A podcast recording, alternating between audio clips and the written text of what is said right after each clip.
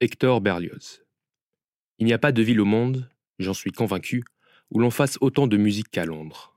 Elle vous poursuit jusque dans la rue, et celle-là n'est quelquefois pas la pire de toutes, plusieurs artistes de talent ayant découvert que l'état de musicien ambulant est incomparablement moins pénible et plus lucratif que celui de musicien d'orchestre dans un théâtre. Le service de la rue ne dure que deux ou trois heures par jour, celui des théâtres en prend huit ou neuf.